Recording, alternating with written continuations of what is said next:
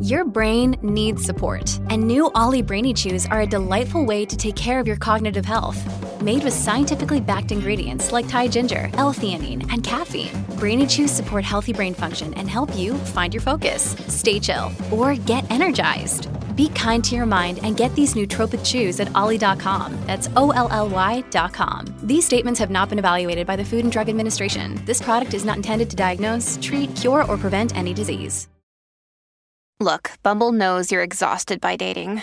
All the must not take yourself too seriously and 6 1 since that matters. And what do I even say other than hey? well, that's why they're introducing an all new Bumble with exciting features to make compatibility easier, starting the chat better, and dating safer. They've changed, so you don't have to. Download the new Bumble now. When you need mealtime inspiration, it's worth shopping Kroger, where you'll find over 30,000 mouthwatering choices that excite your inner foodie. And no matter what tasty choice you make, you'll enjoy our everyday low prices, plus extra ways to save, like digital coupons worth over $600 each week. You can also save up to $1 off per gallon at the pump with fuel points. More savings and more inspiring flavors make shopping Kroger worth it every time. Kroger, fresh for everyone. Fuel restrictions apply. Welcome to the New Books Network. Hi to the New Books Network. This is Nathan Moore, your host on the New Books Network. Today, we will be interviewing Skylar Bayer and Gabby Serrato Marks about their book, Uncharted How Scientists Navigate Their Own Health, Research, and Experiences of Bias. Welcome to the show, Skylar and Gabby. Say, thanks for having us. Yes, thank you. What led you to explore the personal experiences of scientists in your book, Uncharted? Um, I guess I can start. I usually talk about how our book project began, but um, uh, one of the things that I do is I am a producer for the nonprofit The Story Collider. Uh, I've been doing it for, I guess, on and off for almost a decade now. And uh, back in 2018, I told a version of a story at a Story Collider Producers Retreat. Uh, we produce um, storytelling shows about science. And I told a story about uh, when I was in graduate school and I had been diagnosed with a heart condition um, that basically didn't allow me to scuba dive anymore, but I worked in a scuba diving lab and I had a particularly lonely day one day, but some fishermen came along and made it better by giving me a bucket of hot water, which doesn't sound very um, eventful, but it was really important to me at the time. And uh, the producer, is, sorry, the executive producer of Story Collider, uh, Erin Barker, is a friend of mine, suggested that uh, I get together with Gabi, who'd recently told a story for the Story Collider um, about being disabled and working in science. And maybe we should go do a project together or something. And so we connected and we decided we wanted to hear from lots of people um, who'd had uh, different kinds of experiences being disabled or chronically ill in science. Um, and that's how we got started. We even bought a book called How to Write a Book Proposal. and we had a couple of calls for pitches from various people. Um, we also sought a few other people out as well um, to create the collection that is now Uncharted. So that was five years ago. And now we're here with it published. Can you describe the process of selecting and approaching scientists to share their stories for this project? Yeah, um, we went about approaching scientists by primarily looking to Twitter at first, um, and then seeking out people who had written recent pieces or told stories for the Story Collider or any of those types of other outlets that we could find. And we ended up doing a call for proposals. I think we actually did two and ended up selecting a lot of different stories from that process. And then from there, moving forward, some people weren't able to contribute, or we added a few new people. So it was sort of a fluid process, but we really started with social media, which was very cool. How do you guys envision your book contributing to the broader conversation within the scientific community? Um, I can start, and then maybe Gabby might have something to add. But sure. you know, we really wanted to add these stories of um, disability uh, in science and how it intersects actually with a lot of other identities we often talk about when we talk about diversity in STEM um, that just weren't being talked about a lot. And so now there's this book out there that people can point to and uh, maybe connect with or uh, start understanding other perspectives in the community. Um, so it's really a starting point, and it's a book to get conversations started uh, more about disabilities and STEM, not necessarily like the one and only book. Um, yeah, Gabby, do you have anything else to add? Yeah, um, within academia right now, people with disabilities are really underrepresented. Um, the figure, depending on who you ask or what source you use, um, is about 20% or more of people have disabilities in the general population. But when you look at scientists, that drops down to about 2 or 3% if you're looking at people with PhDs. And that's not the only way to be a scientist, but it's the only measure that we have right now. And so I'm really hoping that this helps more people either be able to be open about having a disability or to be able to continue in STEM if that's what they want to do, to make sure that they um, have all the opportunities that people without disabilities have. Hoping to increase that percentage a little bit. Were there any commonalities in how scientists approached their own health, or did you find a wide range of perspectives? Um, I think that one thing I really love about this collection is how diverse scientists were in their experiences of their health. Um, I think that there was a lot of commonalities in terms of coming up against um, barriers in their stories um, and having to uh, be resilient against those barriers, whether they're in medicine or professionally. They're not getting the kinds of accommodations um, or infrastructure or institutional support that they need to succeed as a scientist. Um, and I think in some stories, people didn't prioritize their health for a while or took it for granted and then realized mm-hmm. that they um, couldn't anymore. Uh, there's a lot of those stories. And then there are people who have always had certain challenges um, throughout their whole life and had always prioritized um, their health or their or managing um, the world with their disability. Uh, and so it wasn't necessarily new when they went to grad school or became a scientist. Can you provide examples um, about personal health challenges and how it impacted scientists' ability to contribute to their own research? Mm, yeah, there's a lot of different examples. Uh, I think we could start with one being something that you might not be able to see. So, a non apparent disability being something like a traumatic brain injury. So, someone who has had a TBI um, might have headaches or migraines or light sensitivity. They might have trouble tuning out different sounds or with auditory processing, that type of thing. So we had one story where someone's lab environment was really inaccessible and it became a challenge to do any research just because the, the building in the lab was so painful for them to be in. Um, so they weren't able to be, well, they were still productive, but they were not able to be comfortable while they were productive. So that's one example that I think we don't hear of a lot of times. Um, and another would be mental health, which is one where people might be able to show up to their work or to their graduate school exam, but at the end of the day, they are feeling really, really down and depressed or potentially using substances. And some of those stories, again, wouldn't necessarily show in lab, but they are challenges that people are facing, sometimes very alone, which is difficult.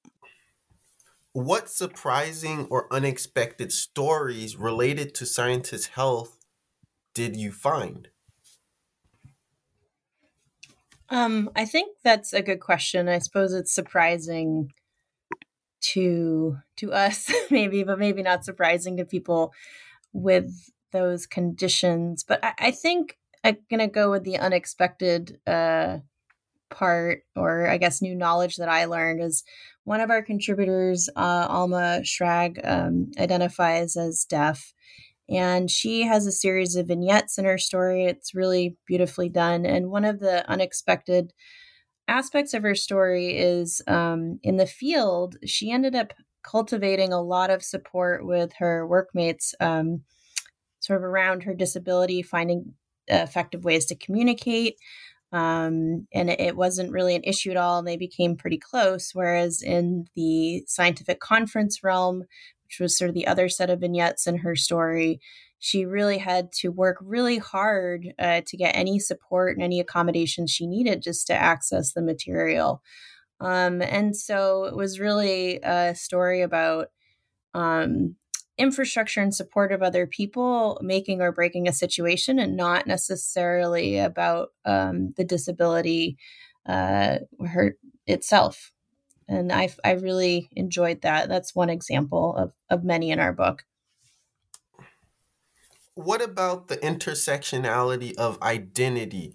Um, did personal identity and creating a more inclusive scientific community come up in your research Oh, yeah, definitely. There's a lot of intersections of identity that are discussed in the book. Um, one that really sticks out to me is one of our contributors, Sarita Nolan, who is a black woman, and she experienced a really painful medical procedure and talked about how her race and her the the provider's perception of her might have impacted their treatment. And so that was a really painful one, both emotionally and literally painful. Um, so that's one where it becomes extremely obvious that there are these intersections. I think there are more subtle ones too, where a lot of our contributors are queer, part of the LGBTQ community, and it's not necessarily um, that the experiences of being disabled and being queer aren't necessarily exactly the same, or probably are not exactly the same, but there are a lot of overlaps and ways that people have to, you know, quote, come out or tell people about either being queer or having a disability and navigating how people react in those instances, that type of thing. So there were a lot of intersections. I think everyone has some type of disability identity at some point in their lives. So that was very interesting to see. Can you share examples of strategies scientists have employed to mitigate biases and to promote objectivity in their work? Um, that's a good question. And I think the word objective or objectivity is always really interesting to me because because there's really no such thing. but um, I think we can become more objective when we acknowledge that we are human and we have our own biases. And, um, you know, we look at everything through subjective lens. Um, but I think that there's a lot of great examples in the book of our authors being really um, clever and and uh, strategic in how they plan their workout to um, enhance their productivity. So there's a number of a uh, number of our authors who have conditions that tend to affect their energy level or limit their ability to be in a building. Let's say, like the example Gabby mentioned earlier. Um, or some other aspect and they develop these really amazing strategies and ways and and plans that make them extremely productive for the short amount of time that they are doing their work. Um, unfortunately, in a couple of these cases, uh, this is not appreciated by um, supervisors. I can think of at least one example um, of this Emma's story, where even though she's really productive, she's not in the lab as much as other people, and she's really criticized and judged for it because um, in that lab environment, what they really value apparently is how many hours you put into the lab. Um, so sometimes, even with these strategies of being more productive, being an efficient scientist, they can still be judged based on perceptions of what they're spending their time doing. Um, and that's really a cultural issue that we need to tackle in science. I don't know if that fully answered your question. Um, so, Gabby and I can follow up a few more sub questions for that one. Another day is here, and you're ready for it. What to wear? Check. Breakfast, lunch, and dinner? Check. Planning for what's next and how to save for it? That's where Bank of America can help. For your financial to dos, Bank of America has experts ready to help get you closer to your goals. Get started at one of our local financial centers or 24-7 in our mobile banking app. Find a location near you at bankofamerica.com slash talk to us. What would you like the power to do? Mobile banking requires downloading the app and is only available for select devices. Message and data rates may apply. Bank of America and a member FDIC. Can you address the role of awareness of bias in shaping scientific processes and outcomes? Yeah. Um,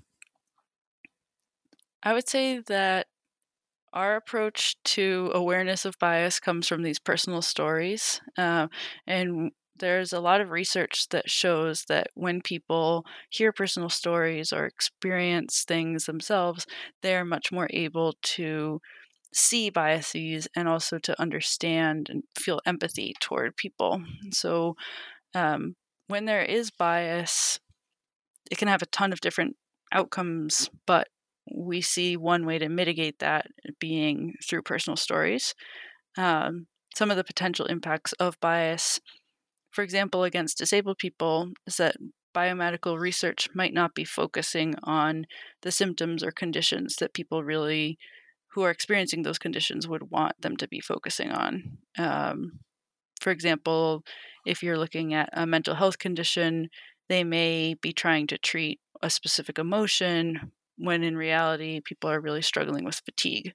Um, there's a lot of different examples like that, but I think once people become more aware, or for example, are able to use pr- patient perspective more, um, that they're able to do better research and do much more impactful research. Can you highlight instances where scientists' personal experiences directly shaped the trajectory of their research in unexpected ways? I think uh, a lot of our stories are um, are like this. I think a lot of the stories that that are most like this are, are folks who had uh, diagnoses or accidents or whatever um, mid or early career. Um, I can think of one uh, story in particular by Taylor, and she talks a lot about how her own struggles with mental health um, and racism um, and faddism and uh, all these sort of cultural dynamics um, that she was exposed to, both both positive and negative, but she does mention a lot of the negative shaped her research interest in psychology and neuroscience and the kind of uh, research that she wanted to do to address issues that related to her own mental health and the own and um, mental health issues that she observed in her own community. Um, and I think you know that wasn't necessarily something she expected. Uh, and there's a, a, number of examples like that I think in our book, um, but that's one that comes directly to mind were there personal experiences that challenged the objectivity of scientific inquiry in the stories you explored? Sort of similar to what I said before, that I think it makes research better when we involve more perspectives. So when people are able to bring in their own experiences, that that not necessarily enhances the objectivity, but it enhances the scientific inquiry overall. How do you see the integration of personal narratives impacting the way we understand and engage with scientific research? For example, scientific research in a lab only.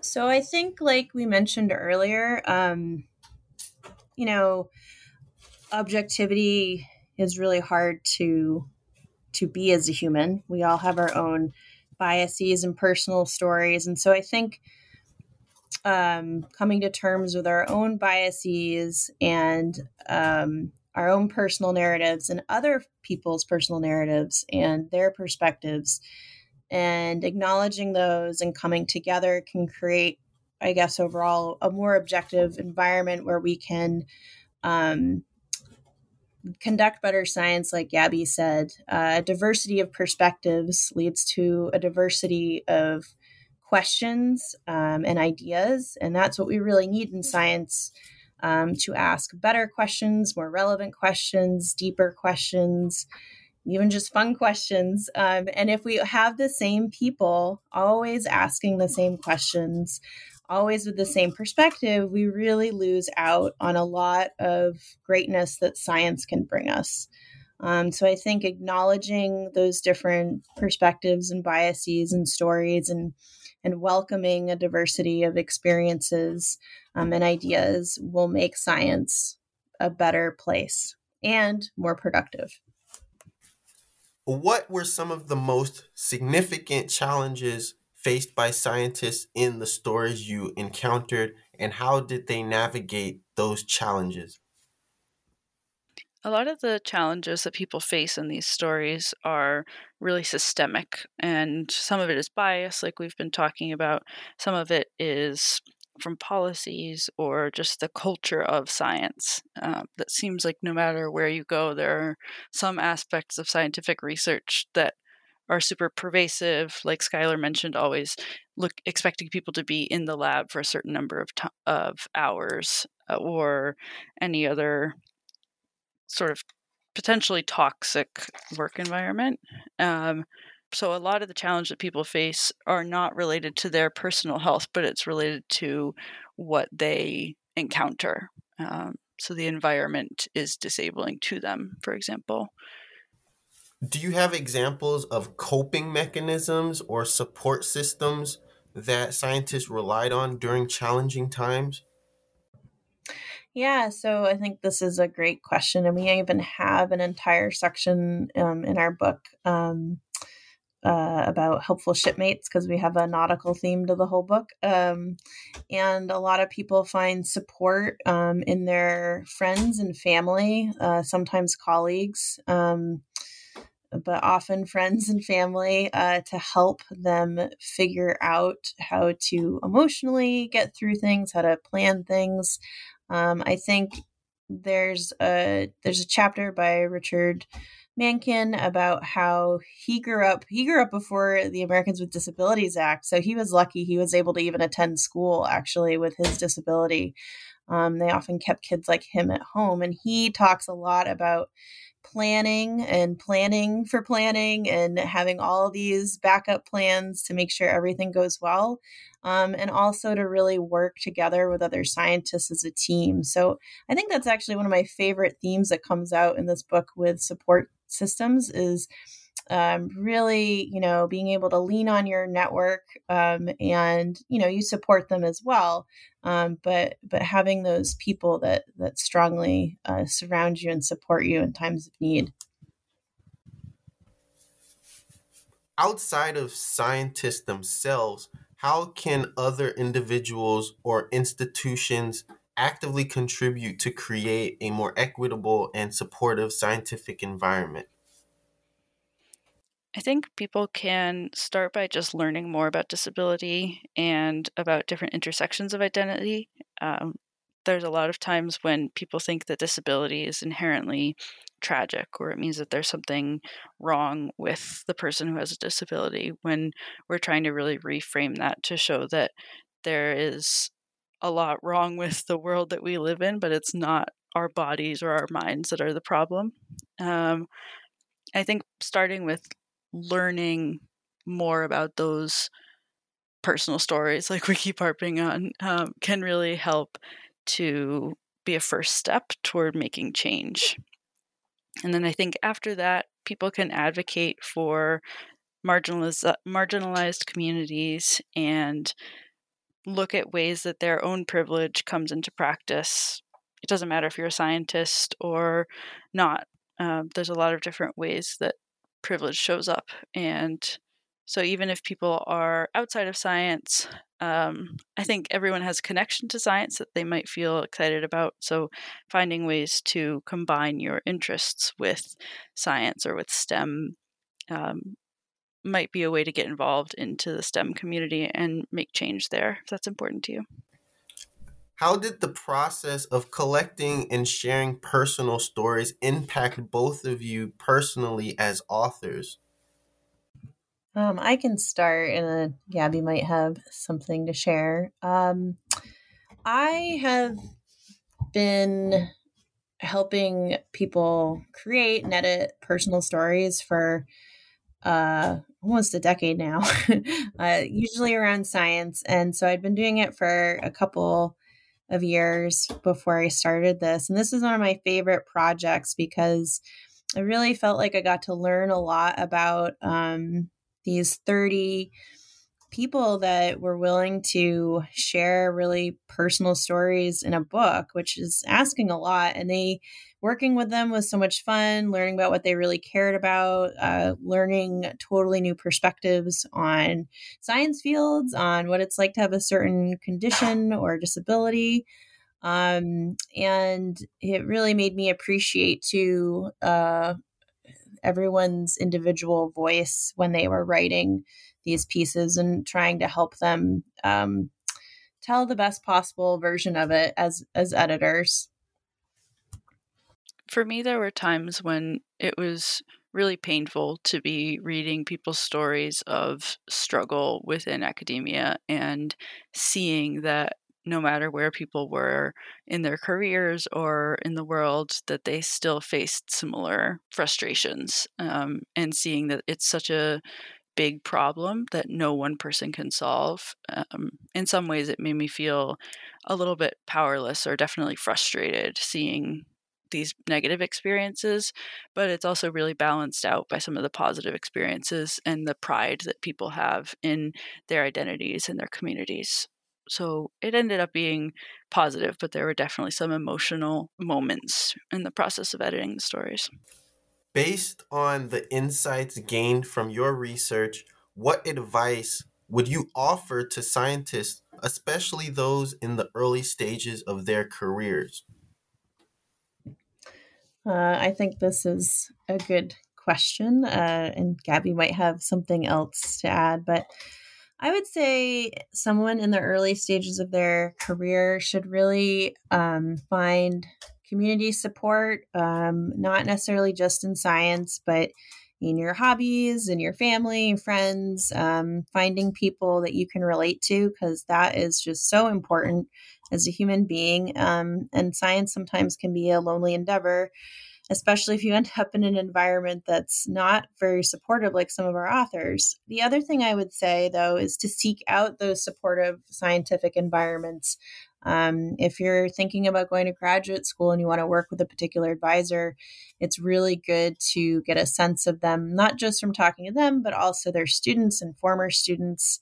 Um, learn about what resources are available at those institutions, whether it's human resources, whether they um, you know, treat health concerns or disabilities very seriously, um, and try to find an environment that is going to support you and, and your needs. Um, that's what I would say. I would recommend that anyone who's interested in a career in science also study other things. I think like a liberal arts approach can be really really beneficial and would make STEM and the STEM community stronger overall if more people were interested in history or policy in addition to their STEM research. So I wouldn't pigeonhole yourself too much into just learning about science even if those are the classes or the subjects that interest you the most that you might find other interests that will help you become a stronger scientist or healthcare provider or whatever it is in the future. What should scientists do to balance rigorous research with self care and maintaining their well being? Yeah, there's that word rigorous. there's actually a lot of debate about whether or not that's a positive or, or a negative word, I think, right now um, in academia. But uh, I think that research can be really good without being done all the time. You know, I personally, as a scientist, have found that periods of rest for my brain, doing other activities, I try to do a lot of um, athletic pursuits, especially walking around the woods. Um, and then sometimes I pair that with pretty intense periods of work that are relatively short, but they're really productive. Um, so I think, like, in order to produce good research and good work in anything, you need to take care of yourself. And that includes like your mental health and, you know, other aspects of your well being, whatever it is, whether it's social, physical. Um, and honestly, yeah, you can't produce good or excellent or great work without taking care of um, your needs first, usually. As we look to the future, what changes or improvements do you hope to see in the scientific community concerning issues of health, bias, and inclusivity? I think we have a long way to go on all of those topics. So I think right now my expectations are very low. So any improvement would be really nice. But long term, I would love to see less underrepresentation, so more adequate or correct representation of all marginalized groups within STEM, both in the workforce and within students. So that would mean for disabled people that about 20% of scientists and STEM students would be disabled. Uh, I'm not sure if that is a level that we'll ever get to for any marginalized group, but I think that the scientists and medical providers should reflect the communities that they are serving or within which they're working. So I'd love to see more representation. Um, and I think there's a long way to go also in terms of righting some of the wrongs in terms of research or scientific racism that has happened in the past um, and continues to happen now. So I think there's a lot of progress that can be made there also. We have a long way to go. Are there only positive transformations that you see in the future for health bias and inclusivity? Or do you see negative transformations happening? I'm not sure. I mean, I think there's always the threat of more negative transformations because of political atmospheres, right, going on. We're heading up into an election, um, and people making decisions at the administrative level for universities might not always be interested in inclusivity, but maybe they are. And so it really kind of depends on who's in power and what decisions they're making. I think on a more individual level, um, some of our authors, we have a couple of anonymous authors, and they're anonymous for a reason. And that's because they're really concerned about what would happen to them professionally or maybe even personally if people knew who they were. Um, we have three anonymous stories, and it's to protect them for their safety. And so we're still not at a point where everyone feels comfortable sharing um, all their details about medical or disability or even you know, other aspects of their identity um, because they're worried someone's going to hurt them or threaten them or judge them or ruin their career or something. So uh, I still have a long way to go, like Gabby said earlier. Can you guys discuss your writing process for Uncharted? Yeah. Um, the way that we approached the writing process was primarily starting with the authors themselves creating stories. So they created story drafts, and in some cases, I should actually back up and we started with a conversation um, where we spoke with the author and maybe they came up with bullet points or a couple of short sentences about the story that they might want to tell. From there, we went on to a full draft and in some cases, that was several years ago that those drafts were first written. Um, I think four or five years ago, even.